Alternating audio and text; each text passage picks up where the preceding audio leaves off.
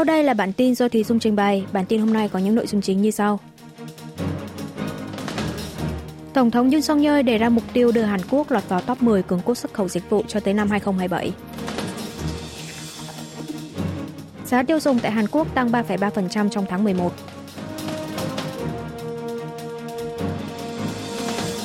Tổng thu nhập quốc dân Hàn Quốc trong quý 3 năm 2023 tăng 1,6%.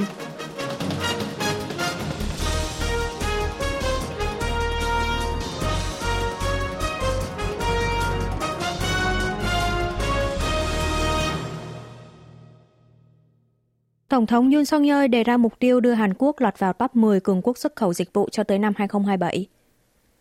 Tổng thống Hàn Quốc Yoon song yeol ngày 5 tháng 12 đã tham dự và có bài phát biểu chúc mừng tại lễ kỷ niệm Ngày Thương mại lần thứ 60. Tổng thống khẳng định sẽ đẩy mạnh xuất khẩu thông qua ngành công nghiệp dịch vụ và các doanh nghiệp vừa và nhỏ và mạo hiểm, tăng cường năng lực cạnh tranh xuất khẩu của Hàn Quốc trong tương lai. Ông Yoon nhắc đến việc Hàn Quốc đã chấm dứt được đà thâm hụt xuất khẩu kéo dài hơn một năm, đang duy trì được thặng dư sang tháng thứ hai, là nước có xu thế hồi phục xuất khẩu nhanh nhất trong số các nước lớn. Tổng thống cam kết sẽ tiếp tục hỗ trợ các doanh nghiệp xuất khẩu, mở rộng đường xuất khẩu thông qua các hiệp định thương mại tự do ký kết với Anh, Ấn Độ, Hội đồng Hợp tác Vùng Vịnh trong thời gian tới. Lãnh đạo Hàn Quốc tuyên bố sẽ lập ra một gói bảo lãnh ưu đãi cho các doanh nghiệp xuất khẩu quy mô 2.000 tỷ won, 1,52 tỷ đô la Mỹ cho các doanh nghiệp vừa và nhỏ và doanh nghiệp tầm trung. Trong thời gian tới, chính phủ sẽ tăng cường hỗ trợ cho lĩnh vực nội dung, du lịch, tài chính, y tế, công nghệ thông tin và truyền thông với quy mô tương tự như ngành chế tạo, đạt mục tiêu tiến vào top 10 cường quốc xuất khẩu dịch vụ cho tới năm 2027. Đồng thời, Tổng thống cam kết bồi dưỡng hơn 6.000 nhân lực thương mại là thanh niên cho tới năm 2027, nâng cao mức độ đóng góp vào tổng kim ngạch xuất khẩu của các doanh nghiệp vừa và nhỏ lên hơn một nửa. Giá tiêu dùng tại Hàn Quốc tăng 3,3% trong tháng 11. Cục Thống kê Quốc gia Hàn Quốc ngày 5 tháng 12 công bố báo cáo xu hướng giá tiêu dùng tháng 11 năm 2023. Trong tháng trước, chỉ số giá tiêu dùng đạt 112,74 điểm so với mức chuẩn 100 điểm năm 2020, tăng 3,3% so với cùng kỳ năm ngoái. Mức tăng giá tiêu dùng có chiều hướng tăng dần từ tháng 8 tới tháng 10, nhưng giảm xuống còn 3,3% trong tháng 11, được phân tích là bởi ảnh hưởng của giá dầu mỏ giảm 5,1% so với cùng kỳ năm ngoái. Giá các mặt hàng nông sản, chăn nuôi, thủy sản tăng 6,6%, thấp hơn mức giảm 7,3% tháng 10. Tuy nhiên, riêng giá nông sản tăng 13,6%, mức tăng cao nhất kể từ tháng 5 năm 2021 là 14,9%. Chỉ số giá sinh hoạt thể hiện cảm nhận thực tế về giá cả, gồm chủ yếu các mặt hàng có tần suất mua thường xuyên, tăng 4%. Chỉ số vật giá cơ bản phản ánh dòng chảy chung của vật giá, không bao gồm nông sản và các loại xăng dầu, tăng 3,3%. Giá tiêu dùng cơ bản không gồm các mặt hàng thực phẩm và năng lượng theo cách tính của Tổ chức Hợp tác và Phát triển Kinh tế OECD tăng 3%, thấp hơn mức tăng 3,2% của tháng trước. Chính phủ Hàn Quốc nhận định các điều kiện về cung cầu các mặt hàng nông sản chính đã được cải thiện, giá xăng dầu vẫn đang ổn định nên giá tiêu dùng sẽ giữ được chiều hướng ổn định. Ngân hàng Trung ương Hàn Quốc BOK cũng dự báo trong trường hợp giá dầu không tăng vọt trở lại thì đà tăng giá tiêu dùng sẽ chậm lại nhưng tốc độ tương đối chậm. Tổng thu nhập quốc dân Hàn Quốc trong quý 3 năm 2023 tăng 1,6%. Ngân hàng Trung ương Hàn Quốc BOK ngày 5 tháng 12 công bố tài liệu thu nhập quốc dân sơ bộ quý 3 năm 2023, trong đó tổng sản phẩm quốc nội GDP thực tế quý 3 tăng 0,6%, GDP danh nghĩa tăng 2,2% so với quý 2. Kinh tế Hàn Quốc chuyển sang tăng trưởng âm trong quý 4 năm ngoái, nhưng tăng 0,3% trong quý 1 năm nay và tiếp tục tăng trưởng dương trong 3 quý liên tiếp – Xét theo hạng mục cụ thể, tiêu dùng tư nhân tăng 0,3%, tập trung vào các dịch vụ như nhà hàng khách sạn, giải trí văn hóa. Tiêu dùng chính phủ tăng 0,2%, tập trung ở chi tiêu phúc lợi xã hội như trợ cấp bảo hiểm y tế. Đầu tư xây dựng tăng 2,1% ở cả lĩnh vực xây dựng công trình và dân dụng. Kim ngạch xuất khẩu tăng 3,4%, chủ yếu ở lĩnh vực chip bán dẫn và máy móc thiết bị. Nhập khẩu tăng 2,3%, tập trung ở sản phẩm dầu mỏ.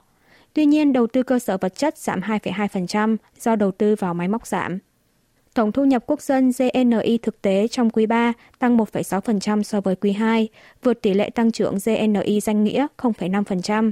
Được phân tích là do quy mô tổn thất thương mại thực tế được thu hẹp từ 34.000 tỷ won, 25,9 tỷ đô la Mỹ trong quý trước xuống còn 25.000 tỷ won, 19 tỷ đô la Mỹ nhờ điều kiện thương mại cải thiện. Công nghệ tên lửa đẩy sử dụng nhiên liệu rắn của Hàn Quốc vượt xa Bắc Triều Tiên. Vào năm 2020, Hàn Quốc và Mỹ đã sửa đổi bản hướng dẫn phát triển tên lửa của Liên quân Hàn Mỹ, cho phép Seoul có thể sử dụng nhiên liệu rắn với tên lửa đẩy vũ trụ. Sau đó, quân đội Hàn Quốc đã chính thức bắt tay vào phát triển tên lửa đẩy sử dụng nhiên liệu rắn. Về phần mình, Bắc Triều Tiên cũng đẩy mạnh phát triển tên lửa đẩy sử dụng nhiên liệu rắn, nhưng quân đội Hàn Quốc đã phóng thử nghiệm thành công trước. Vào tháng 3 năm 2022, quân đội Hàn Quốc phóng thử lần một tên lửa đẩy sử dụng nhiên liệu rắn. Tới tháng 12 cùng năm, miền Bắc cũng tuyên bố nước này thử nghiệm thành công động cơ đẩy sử dụng nhiên liệu rắn. Hai tuần sau đó, quân đội Hàn Quốc tiếp tục phóng thử nghiệm thành công lần hai tên lửa đẩy sử dụng nhiên liệu rắn. Tới tháng 4 năm 2023, Bình Nhưỡng tuyên bố nước này đã phóng thành công tên lửa đạn đạo xuyên lục địa ICBM Hoa Song 18 sử dụng động cơ nhiên liệu rắn. Tới ngày 4 tháng 12, quân đội Hàn Quốc đã phóng thử nghiệm tiếp tên lửa đẩy vũ trụ nhiên liệu rắn từ vùng biển gần đảo Jeju. Khác với hai lần trước, trong lần phóng này, quân đội đã lần đầu kiểm chứng về lực đẩy của động cơ nhiên liệu rắn tầng 1. Quân đội đánh giá lực đẩy của động cơ tầng 1 trong vụ phóng vừa rồi ưu việt hơn gấp 1,5 lần so với tên lửa đạn đạo xuyên lục địa Hoa Song 18 của Bắc Triều Tiên. Quân đội dự kiến sẽ phóng vệ tinh trinh sát bằng tên lửa đẩy nhiên liệu rắn sau 2 năm nữa. Báo Mỹ đưa tin lượng đạn pháo của Hàn Quốc cung cấp gián tiếp cho Ukraine nhiều hơn các nước châu Âu gộp lại. Tờ Bưu điện Washington của Mỹ ngày 4 tháng 12 giờ địa phương đăng tải một bài phân tích chuyên sâu, xem xét lại tình hình bế tắc trong chiến sự Nga-Ukraine năm nay, trong đó giới thiệu về quá trình đạn pháo cỡ nòng 155mm do Hàn Quốc sản xuất được hỗ trợ gián tiếp cho Ukraine thông qua Mỹ. Bài báo cho biết lượng đạn pháo cỡ nòng 155mm mà Mỹ nhận từ Hàn Quốc rồi cung cấp cho Ukraine trong cuộc chiến với Nga nhiều hơn nguồn cung của tất cả các quốc gia châu Âu gộp lại.